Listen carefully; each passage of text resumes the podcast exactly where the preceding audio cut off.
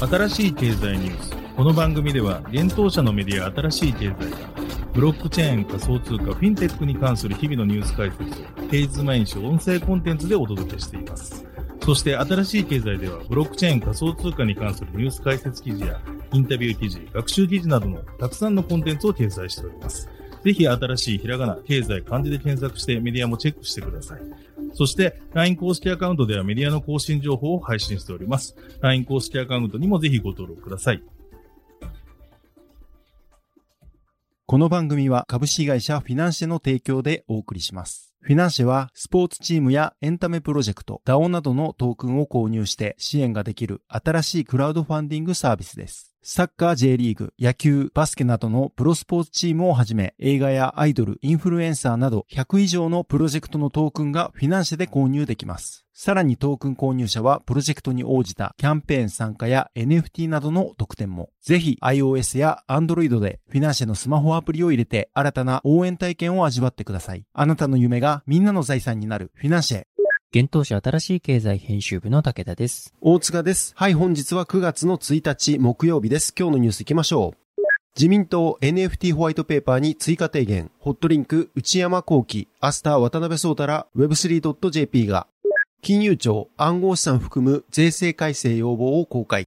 ビットフライヤーとハッシュパレット、ゲーム、エルフマスターズ、ELF、IEO に向け契約締結。アメリカチケットマスターがイベントチケットを NFT 化する新機能、フローで。脱税容疑でマイケル・セーラーとマイクロストラテジーを訴訟。アメリカ司法長官事務所。アルゼンチンサッカー協会、チリーズとバイナンスの二重契約問題に終止符か。OK コインジャパンがディープコイン DEP 取り扱いへ国内2例目。アメリカコインベースでニアプロトコルニア上場へネイティブトークンで。韓国プサン市が FTX と提携し、ブロックチェーン推進、バイナンスとの提携に続き、ディファイレンディングコンパウンド、イーサの貸し入れと担保引き出しがコードバグ修正で一時停止。スタートバーン NFT のオフライン体験を実現できるファンファン NFT リリース。DA と YGG ジャパンが提携、東京ゲームショーでジョブトライブス用の NFT 配布へ。一つ目のニュースは Web3.jp が NFT ホワイトペーパーに追加提言というニュースです。自由民主党 NFT 政策検討プロジェクトチームが3月に公開した NFT ホワイトペーパー Web3.0 時代を見据えた我が国の NFT 戦略に対して Web3.jp が8月31日追加提言しました。なお、同 NFT プロジェクトチーム PT は今回から Web3PT へ名称変更しています。提言を行ったのは、ホットリンク代表取締役グループ CEO の内山幸樹氏が代表世話人を務める勉強会 Web3.jp のメンバーです。会が開催された自民党党本部には、内山氏リモート参加のほか、アスターネットワークファウンダーの渡辺創太氏、森・濱田松本法律事務所の増田雅史弁護士、セキュアードファイナンス共同創業者 CEO の菊池正和氏が当日参加しました。なお、Web3.jp は2019年にベルリンで開催された Web3 サミットベルリンに参参加した日本人メンバーが中心となり、日本に Web3 のコンセプトやその具体的な実装を広めることを目的として開始された勉強会です。また、自民党からは Web3PT の本部長を務める平井拓也議員や座長の平正明議員、塩崎明久議員などの同 PT メンバーらのほか、関係省庁らが参加しました。今年3月に同 PT が公開した NFT ホワイトペーパーの提言により、岸田政権の骨太方針2022は Web3 の推進を謳うことになりました。しかし今回 Web3.jp は同ホワイトペーパーが国際競争の視点で不足している観点があるとし、提言を行ったとしています。内山氏は NFT ホワイトペーパーは本当に重要な第一歩である。ただし世界の中で戦う上ではまだ足りない。今回は世界で戦うに向けての提言を行った。と話しました。また、同氏は日本の中で閉じてしまうと人材、金、ルール、文化も足りないことが大前提の課題意識です。日本の税制を変えるだけでなく、世界の人材マーケット、市場を取り込むというのが提言の大きな背景となっています。これにより、海外からの遅れを取り戻す提言を行ったと説明をしました。今回の提言を受け、Web3PT ではヒアリングを重ね、NFT ホワイトペーパーのバージョンアップを行うとしました。なお、ホワイトペーパーの取りまとめの今後の流れとしては、運用できるところから対応していき、年末の税制議論へ向けるとのことです。9月に予定されている米国大統領令への対応など、アメリカのスタンスもフォローアップしてまとめていくとのことで、具体的な日程は未定だと平議員は話しました。今回の提言を行ったことについて渡辺氏は、この分野は新しい領域だからこそ、行政と民間が手を取り合い、良い落としどころを見つけるのが非常に重要。日本にとって Web3 はチャンスです。この領域でしっかり精度及び結果を出していくことが非常に重要であることを再確認できました。実りのある回だったとコメントしています。新しい経済編集部はプロジェクトチームへ一つ質問をしました。提言の中に新規暗号資産の取り扱いの原則自由化に向け、政策スタンスを事前記載型ホワイトリスト方式から事後監視型ブラックリスト方式へ転換するとありますが、投資家保護の観点から金融庁は難色を示していないのでしょうかという問いに対し、平議員は、金融庁は以前よりも前向きな印象です。ただし、暗号資産をホワイトリスト方式からブラックリスト方式へ転換するのは日本ではかなりハードルが高いです。そのため、実際進めるとなると、本質的なのは上場までの時間短縮になるかと思います。運用の仕方でかなり改善はできると考えられます。運用のところではかなり具体的に検討を進められるような感触を得ました。また、デジタル社会推進本部副本部長で元法務大臣の山下隆議員も参加されましたが、特に強力に推し進めるような発言をされていました。また、平議員の回答に続き、ホットリンク内山氏は、今回参加してみて非常に心強いと思ったのが、省庁の方々からはいかに現状維持にしたいという意見がどうしても感じられました。しかしそれに対して政治家の先生方が、そんなことじゃダメじゃないかと声を上げて強く後押ししてくださったのは、我々ベンチャー側としてはものすごく心強い、本当に嬉しかったです。とコメントを重ねました。こちらの提言の概要については記事に記載をさせていただいております。また、提言書についてもリンクを貼らせていただいておりますので、ご興味ある方はぜひご覧ください。続いてのニュースいきます。金融庁が令和後2023年度の税制改正要望を8月31日に発表したというニュースです。主な要望項目は資産所得倍増プラン関連、クロスボーダー取引に関わる税制上の環境整備、保険等、暗号資産の4つです。暗号資産に関して金融庁は経済産業省との共同要望として暗号資産の期末時価評価課税に関わる見直しが挙げられています。暗号資産の税制に関する現状及び問題点として内国法人が有する暗号資産、活発な市場が存在するものについては税務上期末に自家評価し、評価損益、キャッシュフローを伴わない未実現の損益は課税の対象とされていることと、こうした取り扱いはキャッシュフローを伴う実現利益がない、単税力がない中で継続して保有される暗号資産についても課税を求めるものであり、国内においてブロックチェーン技術を活用した企業や事業開発を阻害する要因として指摘されていると記載されています。そして具体的な要望事項として、ブロックチェーン技術を活用した企業等への阻害要因を除去し、Web3 推進に向けた環境整備を図る観点から、法人が発行した暗号資産のうち、当該法人以外のものに割り当てられることなく、当該法人が継続して保有しているものについては、期末時価評価課税の対象外とすることと伝えています。今年7月に一般社団法人日本暗号資産ビジネス協会 JCBA と一般社団法人日本暗号資産取引業協会 JVCEA が共同で暗号資産に関わる2023年度税制改正要望書を取りまとめ、7月29日付で金融庁へ提出していました。なおその要望書の中には期末時価評価課税に関する要望も記載されていました。今回の報道のように、期末時価評価課税に関わる税制改正がなされれば大きな一歩です。ただ、暗号資産取引の利益に対して課税が株や FX のように分離課税でないことも国内の市場拡大を阻害している要因だと考えられます。前述の2団体は暗号資産取引にかかる利益への課税方法は20%の申告分離課税とし、損失については翌年以降3年間暗号資産に関わる所得金額から繰越控除ができることを要望する。暗号資産デリバティブ取引についても同様とすると要望していました。残念ながら今回の金融庁の税制改改正要望にはそれが含まれておりません。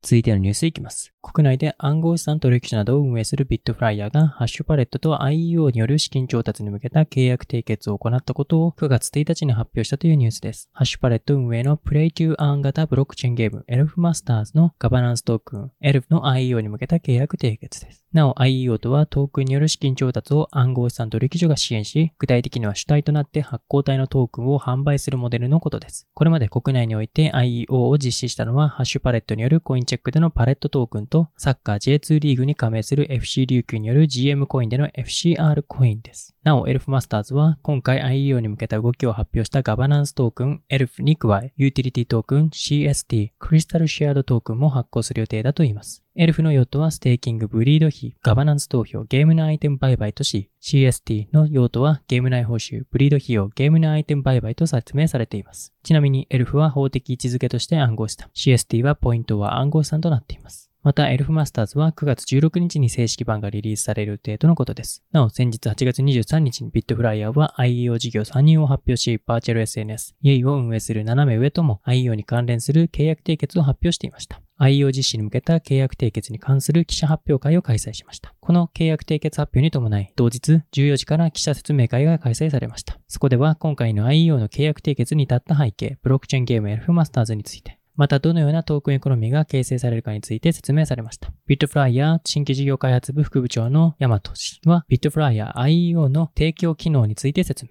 プロダクトの主な機能として、ビットフライヤー IEO の開発、プライマリー、セカンダリー、定期情報開示の4つを挙げました。定期情報開示では JVCA が定める新規暗号資産の販売に関する規則にのっとり、IEO 実施から5年間3ヶ月ごとに当該プロジェクト及びトークンの状況を公開する機能が提供されるとのことです。あたらしい経済編集部は記者会見にて、ハッシュパレット代表取締役の吉田氏へ取材を行いました。吉田さんは一度 IEO を経験されていると思いますが、その際の反省点と今後の IEO で活かしたい点を説明していただけますか？私たちは昨年の7月に日本で初めての IEO であるパレットトークンの IEO を実施しました。その際に担当してくださったチームの皆様とは1年以上にわたりほぼ毎週打ち合わせをしてきまして、取引所の皆様や弁護士さんなど様々な専門家のサポートで実現できました。その時の反省と呼ぶには少し意味合いが違ってきますが、いろいろな準備にあたっての知見や着眼点などは今回の IEO に反映がなされていくという形です。そして実はもう一点大きく外部環境が変化している点があります。昨年 IE を実施した時には、まだ自社発行暗号資産の期末時価評価課税の問題に対する議論というのがあまり進んでいない状況で、日本におけるトークンの適切な管理や将来ジョインするチームメンバー、開発パートナーへのトークンの分配というものを考慮した時に、法人課税信託の仕組みを活用して、ある意味非常に複雑なトークンの法人課税信託のスキームに時間をかけていく必要がありました。このようなペインがありました。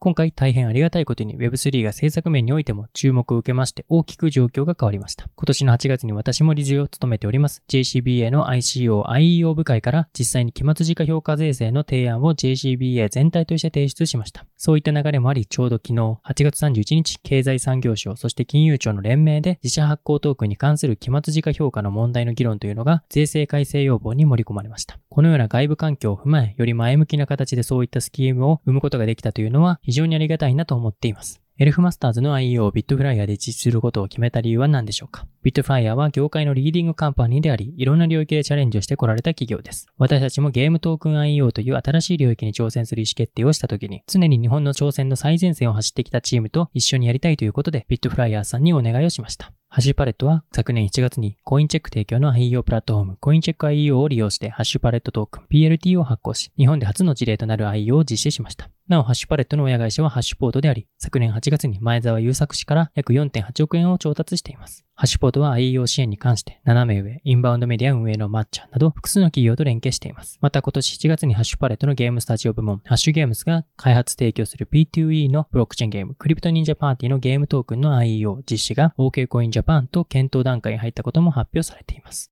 続いてのニュースいきます。アメリカチケット販売会社チケットマスターがダッパーラボとのパートナーシップ締結のもと、イベントチケットをデジタルコレクタブル NFT として発行できる新機能をイベント主催者向けにローンチしたというニュースです。ダッパーラボが8月31日に発表しました。この新機能によりチケットマスターでライブイベントのチケットを販売しているイベント主催者は、イベント開催前やさなか、終了後に NFT の発行が可能となったとのことです。またこの NFT の所有者は NFT をオンラインで共有したり、ロイヤリティ報酬や VIP 体験などにアクセスできるとのことです。なお NFT はダッパーラボの独自ブロックチェーンチェーンフロー上で発行されるとのことです。チケットマスターはこれまでイベント主催者向けに500万以上の NFT を発行してきたといいます。昨年11月にはアメリカアメフトプロリーグ NFL ナショナルフットボールリーグと連携し NFT によるバーチャル記念チケットを販売しました。なおこの NFT はポリゴンブロックチェーンで発行されたようです。そして2022年シーズンの NFL では全32クラブの100試合以上で NFT を来場者全員に提供する予定とのことです。また2021年シーズンの NFL チャンピオンを決める試合第56回スーパーボールでは7万枚以上のバーチャル記念チケット NFT を配布し NFT には座席位置が表示されるようにしたとのことです。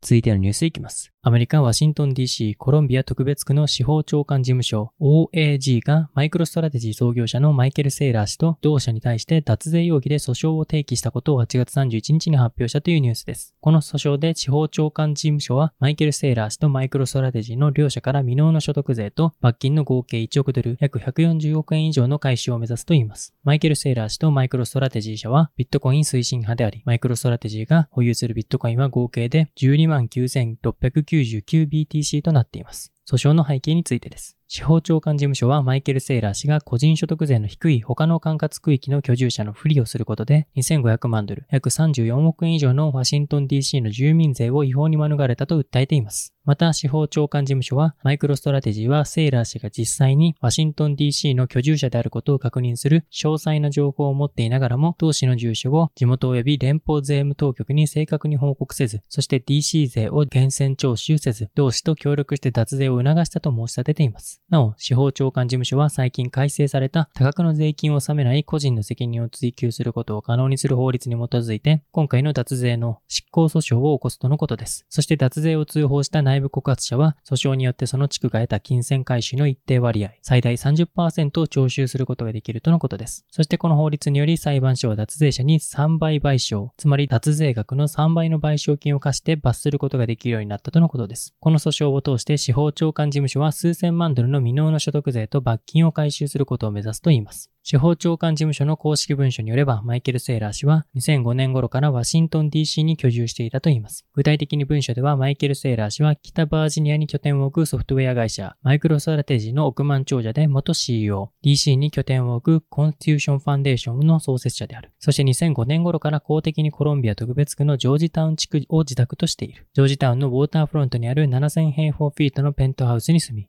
少なくとも2隻の豪華ヨットを長期にわたって同地区に停泊させている。セーラー氏の純資産は10億ドル以上と推定され、2005年以降、経常利益とキャピタルゲインで数億ドルを得ていると説明されています。なお、同区の法律では、居住者は所得税を納める必要があり、税法上の居住者とは、同区内に留まる予定の、または留守の後に戻る予定の住居を持つ個人、及び1年間に少なくとも183日間、同区内に居住を維持する個人を指すとのことです。続いてのニュースは、アルゼンチンサッカー協会の二重契約問題に終止符かというニュースです。ファンエンゲージメントプラットフォーム、ソシオス .com が、アルゼンチンサッカー協会 AFA との契約更新を8月31日発表しました。AFA によるソシオス .com 運営元のブロックチェーン企業チリーズと大手暗号資産取引所バイナンスとのファントークンをめぐる二重契約問題が、この新たな契約を締結したことで和解に至ったとみられます。チリーズと AFA は昨年5月、サッカーアルゼンチン代表公式ファントークン ARG を独占的に提供する契約をし、同トークンをチリーズエクスチェンジで取り扱っていました。しかし今年1月、AFA はチリーズとの契約期間中にもかかわらず、同様の契約をバイナンスと交わしていました。それに対しチリーズは AFA に対し訴訟を起こしていました。AFA の主張として、AFA はチリーズに対し再三の通知をしたにもかかわらず、チリーズは AFA の支払いを怠ったとしていました。また、アルゼンチンサッカー代表チームのトークについて十分なプロモーションが行われず、価格も低下したとしており、さらにチリーズの代表チームに関するイメージ仕様について、いくつかの違反があったと説明していました。一方でチリーズは AFA への支払いはすでに済んでおり、債務はないと主張、契約を破棄する条件としてトークン価格は契約条項に記載されていないとし、またイメージの誤用はなかったと反論をしていました。その後、現在までバイナンスは AFA のファントークン発行は行っていない状況でした。なお、AFA とチリーズとの契約期間は3年間で、バイナンスとは5年間の契約期間でした。しかし今回チリーズは AFA と2026年までの契約延長を発表。当初3年間だった契約を2年延長して、計5年間の契約が締結されたことになりました。チリーズ創業者兼 CEO のアレクサンドル・ドレイファス氏は、AFA がファントークンのパートナーシップをさらに拡大することを目的とした契約の継続を約束したことは、アルゼンチンのファンにとって素晴らしいニュースです。戦略的パートナーとして我々は AFA と継続的に協力し、ファンが ARG ファントークンを通して関与し、報酬を得るための新しい方法を作成します。今年の FIFA ワールドカップを皮切りに、あらゆる可能性が広がっており、ソシオス .com で全てのアルゼンチンファンのための活気のある、つながったコミュニティを構築することを楽しみにしています。とコメントをしています。続いてのニュースは OK コインジャパンでデップ上場へというニュースです。国内暗号資産取引所 OK コインジャパンが暗号資産ディープコインデップの上場予定を9月1日発表しました。9月6日より取扱い開始となる予定です。対象となるサービスは取引所、板取引及び販売所です。入庫受付開始が6日17時から、現物取引の開始は9月8日の17時を予定しているとのことです。なお国内暗号資産取引所がデップを取り扱うのはビットポイントジャパンに続き2例目となります。また、板取引で取り扱われるのは国内初となります。OK コインジャパンでは DEP 上場により全18銘柄の暗号資産を取り扱うことになります。現在同取引所ではビットコイン、ビットコインキャッシュ、イーサリアム、イーサリアムクラシック、ライトコイン、リップル、リスク、OKB、IOST、エンジンコイン、ベーシックアテンショントークン、トロン、クワンタム、パレットトークン、アバランチ、ステラルーメン、カルダノの取引が行われています。ディープコインはグローバルでゲーミファイプラットフォーム事業を展開するデジタルエンターテイメントアセット社 DEA が発行する暗号資産です。同社のゲームプラットフォームプレイマイニングでは職業をテーマにした NFT カードバトルゲームジョブトライブスなどの Play to Earn ゲームが提供されています。それらのゲーム内でディープコインの獲得やディープコインを利用して NFT の購入が可能になっています。なお、プレイマイニングはサービスインして2年ですでに世界で100カ国以上240万人ユーザーを抱えていると発表されています。現在ディープコインは海外において、フォビグローバルやゲート、ビットトレックス、OKX、MEXC などの取引所でも取り扱いがされています。大手暗号資産取引所コインベースで暗号資産ニアプロトコルのニアが上場することが9月1日に発表されたというニュースです。取引は流動性条件が満たされ次第、コインベース .com 及び同社提供の個人トレーダー向けプラットフォームコインベースエクスチェンジにて日本時間9月2日の午前2時以降に開始される予定です。取引ペアはニア USD 及びニア USDT となります。なお、日本のコインベースではサービス提供対象外となっております。ニアトークンは BNB チェーンなどにも存在しますが、今回はニアネットワーク上で発行されるネイティブのニアトークンのサポートのみが開始されました。韓国プサン市が大手暗号資産デリバティブ取引所 FTX と業務協定を締結したことを8月30日に発表したというニュースです。協定内容はブロックチェーン分野の多様な事業とプサンデジタル資産取引所設立を推進することを目的としたものとなります。発表によると FTX はプサン地域大学と連携したブロックチェーン特化教育及びプサン市のブロックチェーン規制フリーゾーンを活用した多様な事業を共同推進して、プサンブロックチェーン産業の育成のために総国協力していく予定だといいます。プサン市は以前から韓国におけるブロックチェーンハブを目指し、様々な取り組みを行ってきました。2019年にはブロックチェーン特区に指定されており、ブロックチェーンベースの ID サービス、BPAS、地域通貨流通促進サービス、物産デジタルヴォーチャー、水産物流サービス、BFresh など多くのプロジェクトを展開しています。また先週には世界最大手の暗号資産取引所バイナンスが FTX と同様の内容で契約を締結しており、FTX と同じく、プサン市のブロックチェーン規制フリーゾーンを活動して関連ビジネスやプロジェクトを促進することや、バイナンスが同市における関連研究と投資を支援することが予定されています。またバイナンスは2022年内にプサン市で開催されるブロックチェーンウィークの開催サポートも行う予定です。プサン市長のパク・ヒョンジュン氏は、今回の協約でプサンデジタル資産取引所設立に力を入れ、プサンをブロックチェーン特化として造成して地域経済の新たな成長動力を確保すると語っており、今後もグローバルデジタル金融都市プサンに向けた一歩は止まらないと強調しました。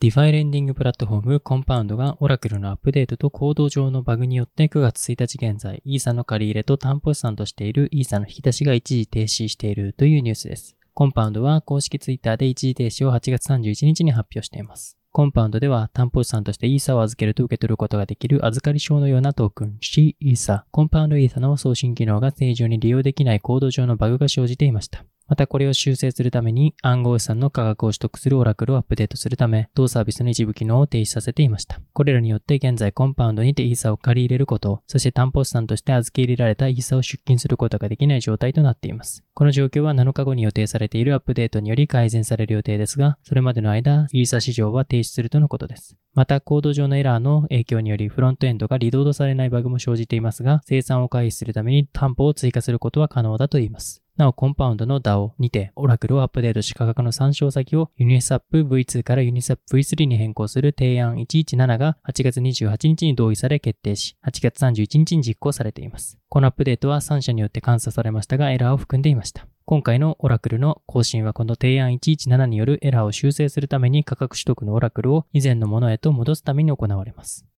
スタートバーンと同社グループ企業であるアートビートが NFT のオフライン体験を実現するウェブアプリ、ファンファン NFT のリリースを9月1日に発表したというニュースです。ファンファン NFT を利用することでアーティストやイベント主催者、店舗や施設など様々な事業者は NFT を作成し、来場者に QR コードを通してその NFT を提供できるといいます。オンラインでなく、オフラインでの NFT 入手や、ウォレットや暗号資産の準備がなくとも NFT を取得する機会を提供し、NFT によるアート業界活性化に貢献すべく、同アプリの開発が行われたようです。なお、ファンファン NFT にはスタート版が開発提供するアートのためのブロックチェーンインフラ、スタートレールが活用されています。ブロックチェーンはポリゴンが採用されているようです。また、同アプリはブラウザ上で使用できる Web アプリなのでダウンロードは不要で、デジタル作品が準備できたらファンファン NFT からスマホ一つで簡単に NFT を作成できるといいます。なお NFT の売買機能については今後追加予定とのことです。また同サービスではすでにムーンアートナイト下北沢と謎解き文化財巡り、天空の秘境夢幻趣向の2つのイベントに導入されることが決定しているとのことです。ムーンアートナイト下北沢は下北線路街など下北エリアの施設や店舗で行われるイベントで NFT 付きデジタル作品を集めるスタンプラリー企画を実施するといいます。また謎解き文化財巡り、天空の秘境と無限趣向は世界遺産である高野山で文化財を巡りながら各所に仕掛けられた様々な謎を解き明かす体験型プログラムで、イベント参加者はスマートフォンで NFT 文化財カードを受け取ることができるとのことです。なお、スタート版のスタートレールは今年3月、経済産業省によるファッション分野の NFT 実証実験による展示会、サイズレスツインにも活用されていました。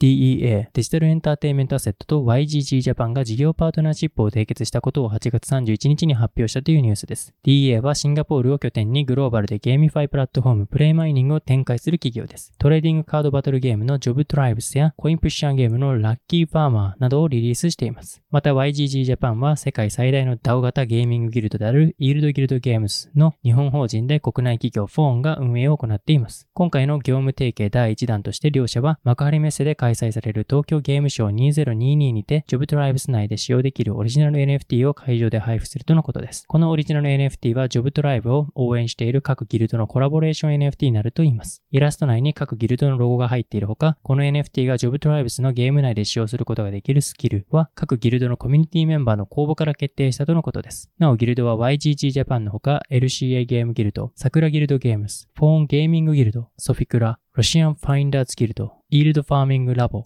NFT ゲーマージャパンの名前が挙がっています。またこの NFT を入手するには9月17日18日の東京ゲームショー2022一般公開日に DEA もしくは YGG ジャパンのブースに行き NFT を獲得できる QR コードが記載されたカードをもらい読み込む必要があるとのことです。オリジナル NFT の名称はギルドゲーマー、発行枚数は1万3枚、レアリティはコモン、で属性は Thunder、スキル名は第1スキルがボイスチャットオン、第2スキルが At Everyone、第3スキルが新たなる挑戦となっています。なお東京ゲームショー開催を控え YGG ジャパンはゲーム特化ブロックチェーンのオアシスと同イベントでブロックチェーンゲームのピッチコンテストを開催することを発表しています。入賞した国内外のゲーム開発者は特典として共済企業から最大1億円の出資などが受けられるとのことです。